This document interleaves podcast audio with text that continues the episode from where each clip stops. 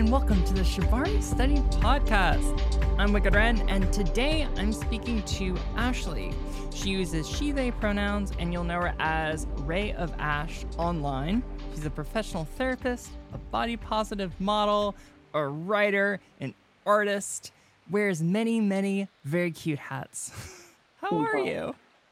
I'm amazing, thank you. And yourself? I'm doing so, so, so well. You're in Vegas right now, and I think it's like 150 degrees outside, right? At least. God. You said At you least. moved there during the pandemic time, right? Yeah, March 1st, 2020. So beautiful timing Really um, to, you know, start a new path in life, right? Uh, right two weeks before after um, the shutdown. Um, so it was an interesting time to come here and experience Vegas in a very different way. Yeah. I never thought about that juxtaposition because Vegas is so bustling and so crazy, and then you move there and there's nothing happening at all. Yeah, there was times that you could actually just walk down the strip with nobody there, like on the street, right? Because Wow. there's no cars. It's kind of Yeah. wild. Isn't that nice though? With like no cars in the street, and you can actually walk around and not worry about being run over by a big car, and it's kind of nice.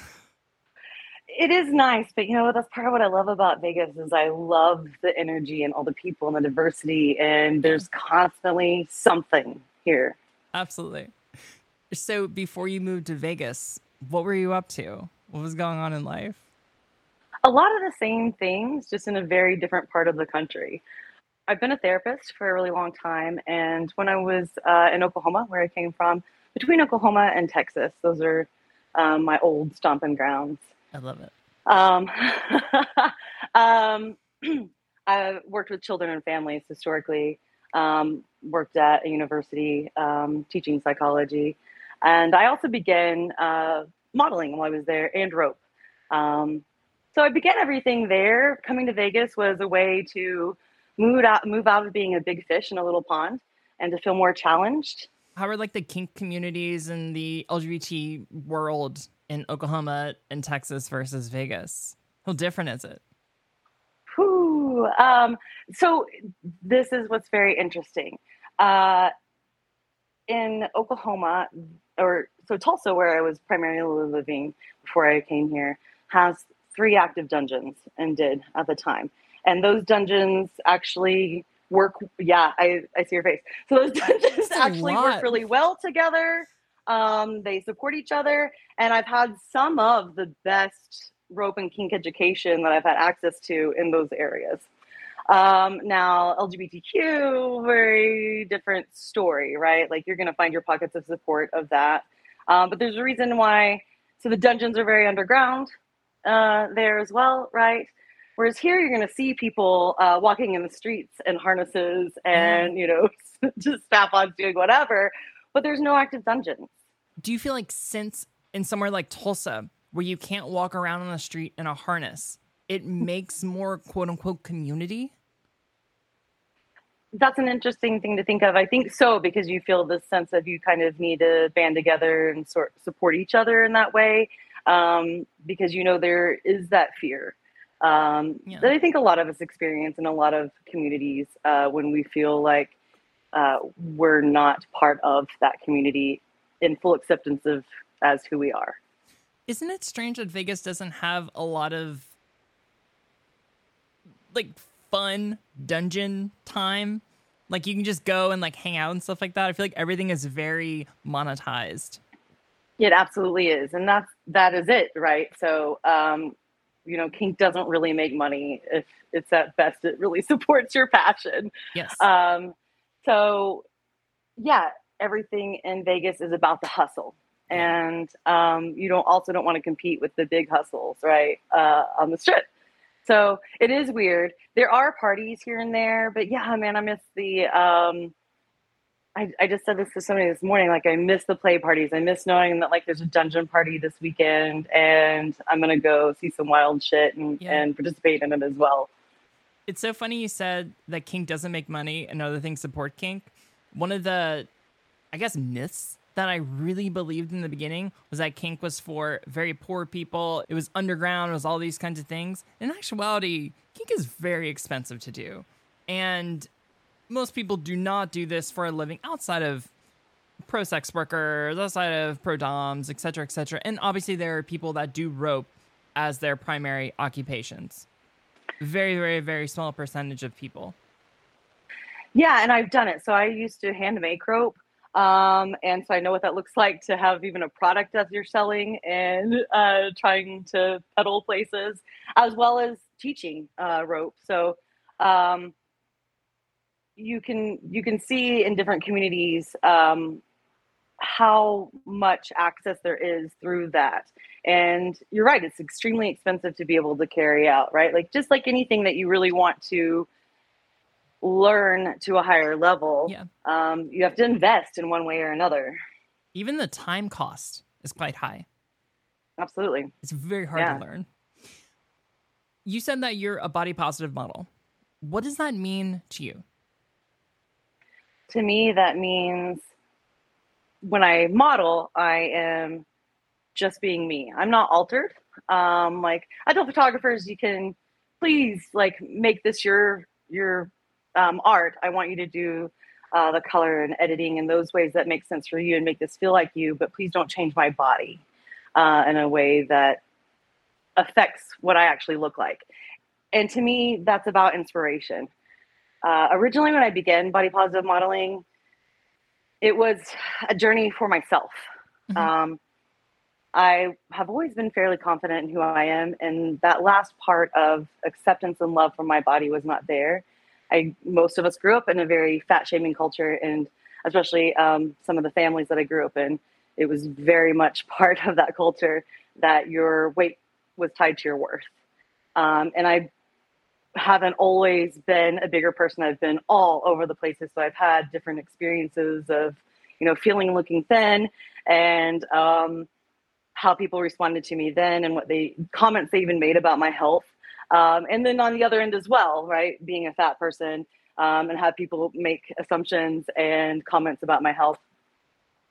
It allowed me to start exploring the appreciation for what my body is do is allowing me to live. Like my my body allows me to live and to do things. And um, once I started being able to push through that for myself, um, through just baby steps of exploration of doing the modeling and meeting the body positive community because we all uh, need support to get anywhere. Um, I saw how inspiring it was to others. Messages from people, um, all types of humans saying, you know, just seeing your photos, I can see your confidence, or your body looks like mine and you look so fucking sexy. Like, so that makes me feel like I can be too yeah. right? And that's now why i do that's part of why i do it. I want to i want to punch people in their gut and make them really feel and think as as they see my modeling and art. Um yeah. Was there a time where you didn't have the body positive part before model? Was there a time where you maybe were changing yourself for other people and then you decided fuck this i don't want to do it or or no? So i um, modeling and body positivity went hand in hand for me um, that's how I started to even explore it. Uh, this was back in the days of the beginning of Instagram, and I started as nefarious because um, you know I'm a therapist and I was um, a professor at a university, and I didn't want anybody to see any of these photos. So you know this was my underground me. Um, so that's how I started to look at it was through the modeling and how I was able to explore. Um, I was also living a life where I wasn't very happy in the way that I was living. Mm-hmm. And the modeling allowed me to kind of have an excuse to go out and do new things, dress up in different ways, and, um, you know, meet different people and have different experiences. Because before that, I had really had the impression that a fat person didn't have worth. That's what I'd been conditioned, right? Like I'm fat and frumpy and I should just stay at home and wear baggy clothes so nobody has to be disgusted by me. And, you know, oh well. Um, to where, like, you've seen my Instagram today. We're lucky to get clothes on me. We're lucky I'm wearing clothes right now, just to be very honest with you. and when did you find kink in this journey? I imagine it was modeling first and then finding kink and rope. So there were some things that I did um, that were kinky when I was younger in play, but they weren't anything that I realized. Um, like, you know, I did water sports on my prom night, but didn't really, you know, like I'm just doing a thing for Yeah. fun, you know. Um, and then I was married for a really long time in a very sexually um, repressed marriage, so there wasn't any exploring. Um, whenever I started teaching at the university, one of my favorite classes was Psych of Human Sexuality. And, um, you know, sex and death, I say, are my soapbox issues. Uh, and I can go on about that forever if we need to. But um, so I love exploring that topic um, for various reasons. But there's a lot about kink in uh, Psych of Human Sexuality, right? It's very interesting. And um, I started being more curious then and then through the modeling kind of like i think a lot of people do especially these days with with instagram and FetLife, i saw a picture of a rope shoot um, that a photographer i'd worked with previously had done. And i was like i want to do that. And um, they were like well you need to contact the rope person and see if they want to do that with you. Um, and they did. Uh, so yeah so that i i kind of say i literally fell for rope one night and here we are today Now we're talking. Yeah. So going back a little bit, you said your soapbox is sex and death. What does that mean? Whew. Um, and, and that'll also lead me into like my passion for kink. Actually, I'll, I'm happy to link those together. It makes me very excited to do so.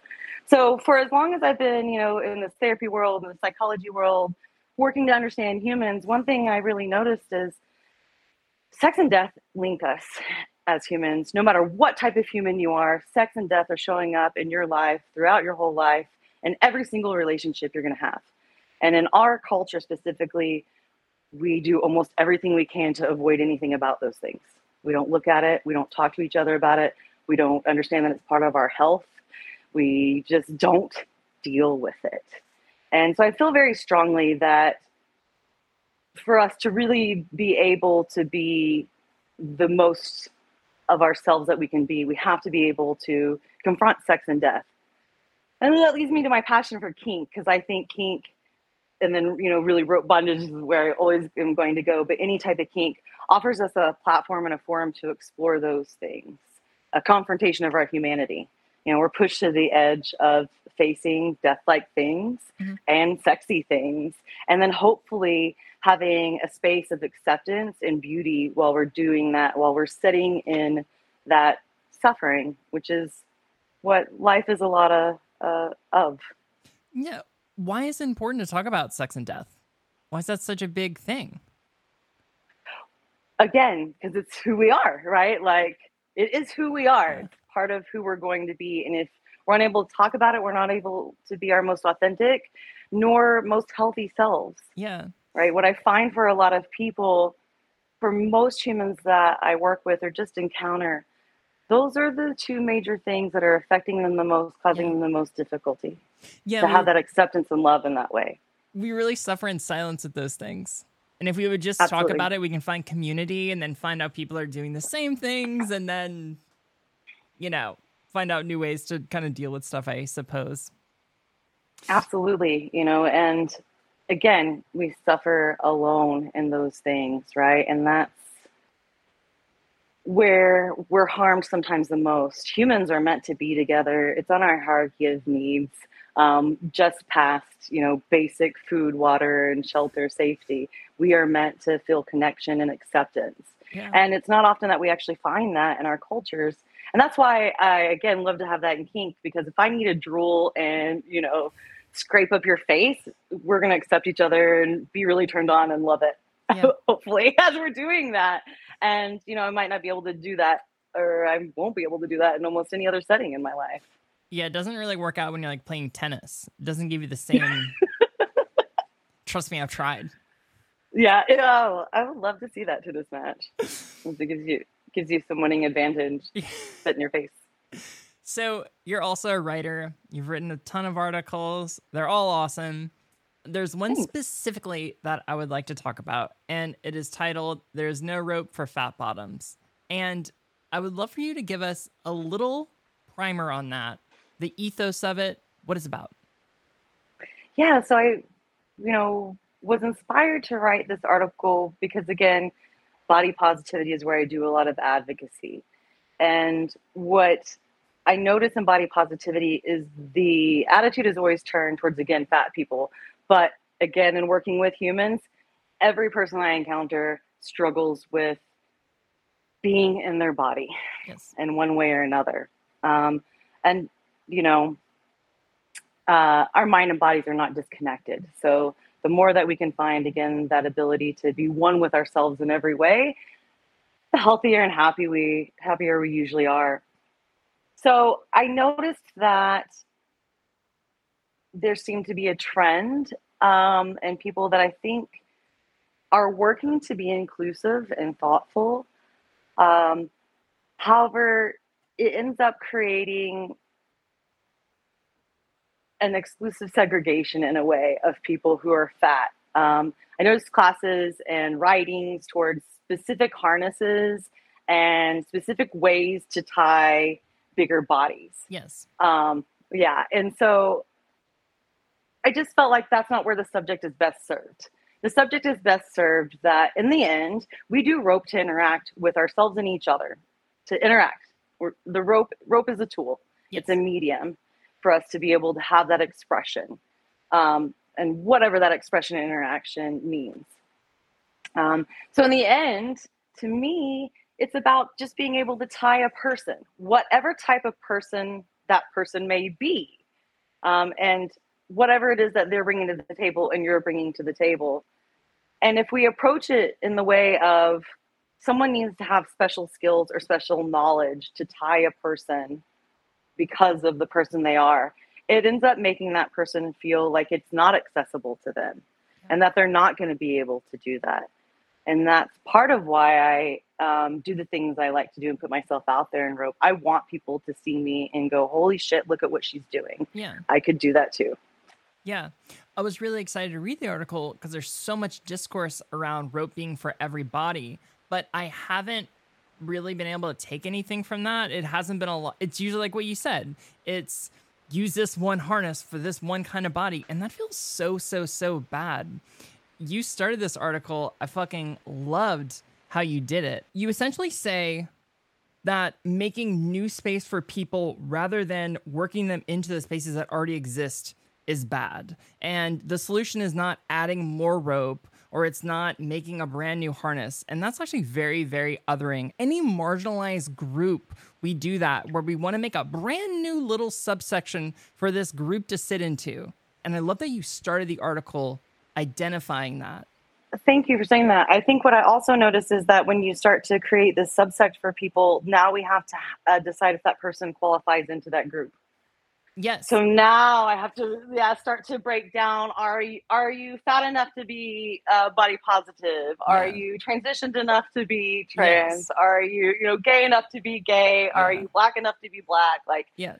And we start to create these things where it then causes us to question ourselves and each other and fit ourselves into these little labels and boxes. I'm a ton of fucking things, yeah. um, just as you are and each of us are, right? And to me, I want you to address all the things about me as an yes. individual, not a, a, checked box that you see on a page. Um, and it, it does a disservice to people who aren't fat and rope too. Because what I start to notice as well is like, so even though I'm fat, I'm really healthy, essentially. I'm really healthy and I have a really healthy lifestyle. Um, and I can do a lot of things with my body. Again, that's where body positive took me to realize I can do a lot of badass things in rope um, that people would never expect, and things that sometimes I see people uh, half my size um, in in stature aren't able to do the same things, and so that almost again does them a disservice because now you're coming away from understanding that you need to attend to that individual and their abilities their limits and um, difficulties and address that person. Yeah. Yes. I, I think that even goes further with how we talk about bottoms. We say, you're a power bottom, you're a tank, you're a this. And that really takes away the ability for them to say, hey, I have a problem because I don't want to seem like they have a problem. And I liked what you said in that article so much because you're essentially saying the conversation about rope just needs to change on a systemic level. I do, I do. That the the typical stereotype that you would picture of someone in rope and what you see most of those pictures of. Yeah. It takes away everybody's voice, I feel Yes. like, when we don't just address each other as humans and have that understanding. So another thing you say in that article is you take a ton of rope classes, you're very educated in rope, but you do not tie. So I would be curious how you partake in rope education as a bottom. What does that look like? Yeah, so um, there's a lot there. When you say, when you said a moment ago that I want to change the rope conversation systemically, I do on lots of different levels. Okay. So I also teach rope um, and have been for a long time. And that's part of why I take so many classes. I had the great advantage of my very first major rope education that wasn't like um, this is what we do every other week to Skillshare at the local dungeon was with Fioko. Um, and Great. I was able to just be so empowered immediately from the beginning. And I feel very privileged, like I said, in having that because um, I saw that I'm not just here to be tied. This is up to me to have a voice too and to be equally invested in this thing that we're doing in rope. Um, so I have never stopped taking classes. I'm even involved right now in um, the Devil Mask Society um, with my current rope partner, Jessica's Dark. I think you guys have met Yeah. at one of those as well. Yeah. So um, she and I do that monthly, right? And like you were talking about that time and dedication that uh, Yeah. is required from that. Um, I've taken every class that any top I've ever tied with has taken, and then some. Um, I usually actually take more classes than them. I believe it's just as important for me to understand what's happening with the rope in my body um, as it is for them to understand what's happening. Also, how can I keep myself safe if I don't know Yeah. uh, what's supposed to be happening? Yeah. right? So I used that because only until only recently has there been really bottom focused education. When I came into rope, Pyoko was probably the only one that was even like saying anything like that. Yeah. Um, and everything was top led. This is how you do this tie. So by going to those classes, I get bottom information as well. The more I can understand about the ties, often they do have bottoms who are speaking and then giving their thoughts and impressions, and I'm able to take that away. So when I teach, I tell people that I feel like I trick you. Um, so I trick you in two ways. You're coming to my rope class, but surprise, it's taught by the bottom, and my top is the model. Love it. Um, Tell me about yeah. that. How does that work?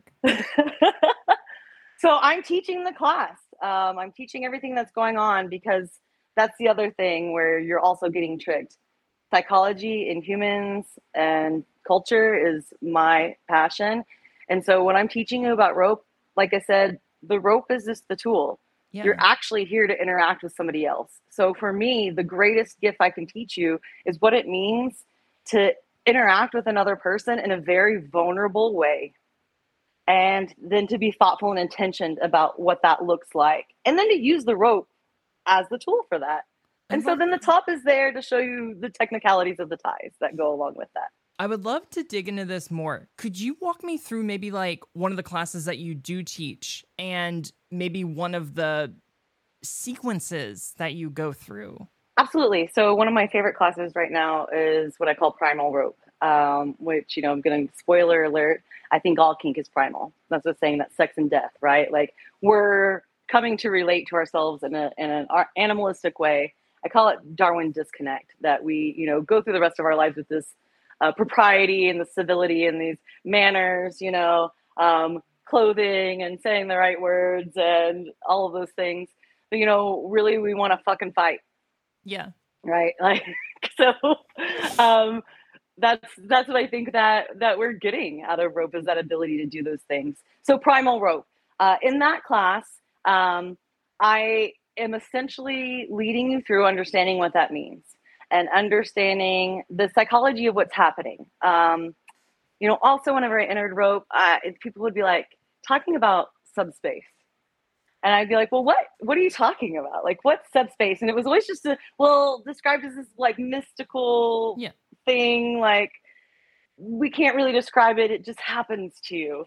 Well, no, that's not how things work. Something's going on here, right? So that really started to is what inspired me to start researching, I guess, more about well, what's going on here in this rope thing that we're doing? Like, what are these responses? Why do we act, react this way? Why do we love it? You know, and um, then how can we use that knowledge to enhance it? Right. So I think the more that you know about that, like, the hotter you can make your scenes. Tell right? me the knowledge that you learned. Give me the secrets. What did you learn about that? Well, when it comes to subspace, right? Like, it's actually going to be um, an unfortunate, fortunate thing that what I believe is happening there is rope bondage is activating your sympathetic nervous system, right? Your what's commonly referred to as fight or flight. What we also know is rest or digest, fight or flight, freeze or fawn, um, and then we have those reactions. And I'm going to um, put out there that I think there's probably a lot of different reactions that we have too that we haven't just put in little boxes. Um, and that's what I think is happening when we have subspace and anytime that we're going into rope. And so we have varied reactions and perceptions that go along with that. And if you have that understanding, you can understand what's happening and how your body's being activated, your mind and body's being activated, and then what that may present like. Um, so that's what I found about the space, right? Yeah. Um, Fascinating. And yeah, and then the other part is we're all searching for what we truly, truly, truly want in this world, which is to be vulnerable. Right? We crave to be vulnerable, really, right? Like that's what we all really want is to be able to just be our raw selves and somebody still love and accept us in, in the end of that, right? And in rope bondage, what else are you but vulnerable? Absolutely. I have a question based on that. Maybe you have an answer, maybe you don't. Maybe it's an impossible question to answer. But rope bondage does feel the best when you are vulnerable. But being super vulnerable and being super open, it can lead to some sort of manipulation. It can lead to a lot of things. And I feel like that is very common in the rope world. And I was curious if you have any thoughts about that. I absolutely do. so thank you for asking that. I do think um, the difficulty that we experience in kink is the way that we look at this culture there's a lot of ways that we want this culture to be. Like I said, I've, it's it's beautiful, and I'm passionate about it, and I've already explained all the reasons why for that. But it's also dangerous because the reality is, is the bell curve isn't the same as average culture, right? The people who are indifferent or altruistic are the outliers, and the average are people who want to hurt or be hurt and are not indifferent are altruistic. They desire those things, right? On a level that can be very dangerous. And then we have to understand that I'm walking into the lion's den. Yeah. And if I don't have that knowledge, I'm more likely to be hurt. And I think we go into kink searching for something, right? We go, like I said, searching for that vulnerability, searching for that acceptance. Most people who I see in kink, um, I kind of say are they're the leftover Dungeons and Dragons nerds from high school, right? And they're coming to you know play real life dungeon, and so that typically means that they, you know, unfortunately haven't always been socially accepted. Yes. So again, looking for that acceptance, and you find that often in kink, and that search to want to be accepted so readily does allow us to not be so clear and make the safest decisions about who we're engaging with, right? You wrote another article called Five Ways to Reduce Harm in Kink. Can you give me a little outline of that? You label five big things that are important. Um, I'm sure there's a lot more than five, but you hit on five. Yeah, absolutely. So, um, again, I, I feel like the more that we're able to talk about difficult things and have those conversations, the more that we can be aware of them and do something about it. Uh, and so I know that I'm able to talk a lot. uh, and and I love attention, so I'm happy to be that that mouthpiece um, and that bastion for most communities that I roll around in. I love it. Um, um, so we are entering into something again, like we just talked about, where there's going to be harm and injury, right? Yes. Like pretending that there's not is harmful. Yeah. Right. And that's where I get kind of on my high horse about rope. Like, yeah, it looks really pretty and great, but you can also end somebody's life with it. and you can harm them really fucking bad with it not only physically but spiritually emotionally reputationally all kinds of ways right you can you can use that tool it's like any tool right Yeah. the tool can be can be used to unite or to destroy Yes. right um so through my own harm and evaluating my own harm um, especially with a very recent incident um, which for me what was very different about this incident and i just actually went back in this morning and, and edited that because i realized that i hadn't made the point that i've been injured in rope plenty before because it's a harmful activity Yes. it's going to happen You will right? get hurt. Yeah, absolutely. What was different for me in this situation was the lack of care of how it was handled and me needing to evaluate you you talked about that vulnerability right whenever we're going there and that vulnerability takes a level of trust Mhm. um, right that desire to trust another to care for you that's what you're doing in rope when i let somebody put me in rope i am not only trusting but expecting you to care for me right now. I do not have the agency to do so any longer Yeah. once you put me in rope, right? And the way this person handled the situation, I, I started saying the phrase that yes, they took abil- accountability, but they didn't take care. And there's a great difference in that. Tell me about that. What does that mean? Um, it means that you can say you're sorry, but if you don't do anything to really take on what that apology means for correction and to restore um, the person back or yourselves in the situation, right? Like that's, to me, that's the reason for making amends yes. is to work towards restoration. And then if I say I'm sorry, but then I don't offer any energy um, or accommodations towards that restoration, then that doesn't show that care. That makes sense. Do you have any rope shoots or art photography stuff up and coming?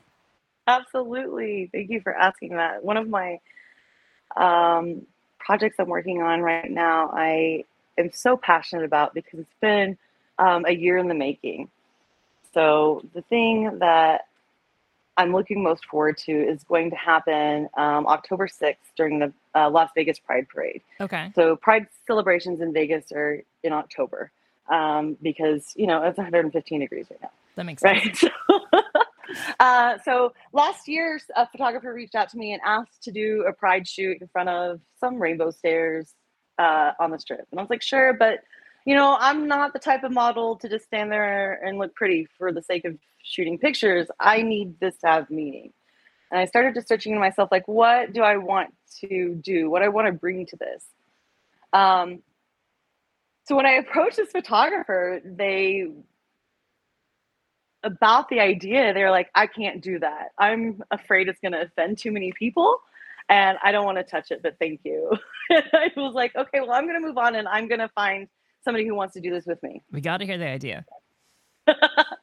Um, and so I found a photographer and essentially through just trying to like ask to not be bothered while I'm doing this thing, um, through just going down to businesses saying, hey, I'm going to be here outside of your thing. Can you just make sure people leave me alone?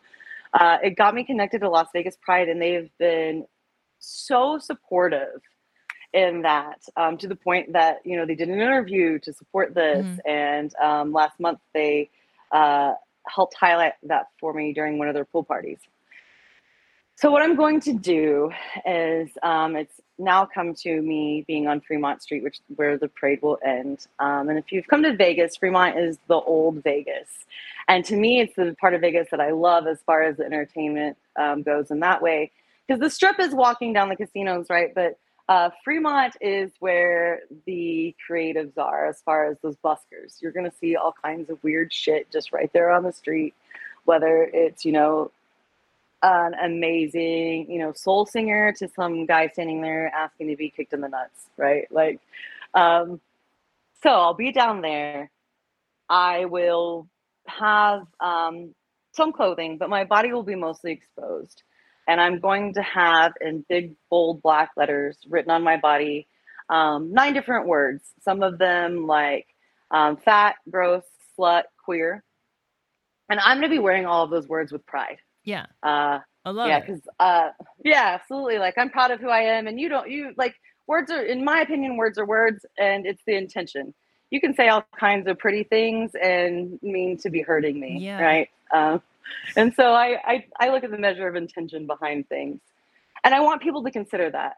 I'm going to have a sign that says, "Let me wear your words with pride," and um, some markers for people to write on my body in whatever whatever they feel inspired to write based on what they're seeing seeing and feeling right Wow. then my hope is, and that's anything like right whatever because pride actually offered me a spot within the festival but i said that i felt like that was too padded and insulated like i want to get the people who are not on my side and make them think and look me in the eye like if you want to write you know that i should burn in hell look me in the eye while you write that on my body right Yeah. um, and then hopefully maybe we can even open up a dialogue because what I know is once you can realize I'm a human, like you're a human, the conversation changes completely. Totally. Yeah, Uh, so I hope that with those black letters, it'll be a bunch of colorful, beautiful, mostly positive message intertwined with it all. I think it's going to be all positive messages. I couldn't imagine someone putting a bad message on there. So I have a question. Initially, you went up to businesses and said, Hey, I'm going to be doing this outside. How did that conversation go? Because that's very brave. It was like that. Basically, just like And they were all I'm cool. Well, it was more like you need to talk to this person, you need to talk to this person kind of thing, right? Um, because essentially, uh, the place where I ended up deciding to go was in a downtown area. And whenever I, I started going to the businesses, they're like, well, we're great with that, but I'm not really the person you can ask about that. Can you go ask this person? Go ask this person. So I ended up, um, the timing was First Friday, which uh, downtown area um, is a is basically an arts festival for local artists. Um, the streets are blocked off. They have booths and they open up um, some art galleries for you to wander through. Mhm. So uh, it ended up being that where I wanted to do this was during First Friday, and so they're like, "Well, you're going to talk to that person," and that person eventually got me connected to somebody who got me connected to Pride. Gotcha. Wow. I'm very excited to see those photos. Are you going to publish them anywhere? You put them in, like a magazine or something? Pride is definitely going to publish them, and then it'll be part of works that I do later on whenever I'm publishing things for myself. That's amazing. Thanks. I'm excited. Yeah, I am too. I guess in wrapping this up, is there anything else that you would like to add in here? Is there anything else you'd like to tell us about? Yeah, that I'm available to talk for anybody. Like if you want to, you know, have me to explain these rope things further or even explain humanity further, I love to travel. And that's what I aim to be doing fully next year is traveling, offering workshops, um, lectures, and classes to help understand um, different ways to approach our health and our humanity.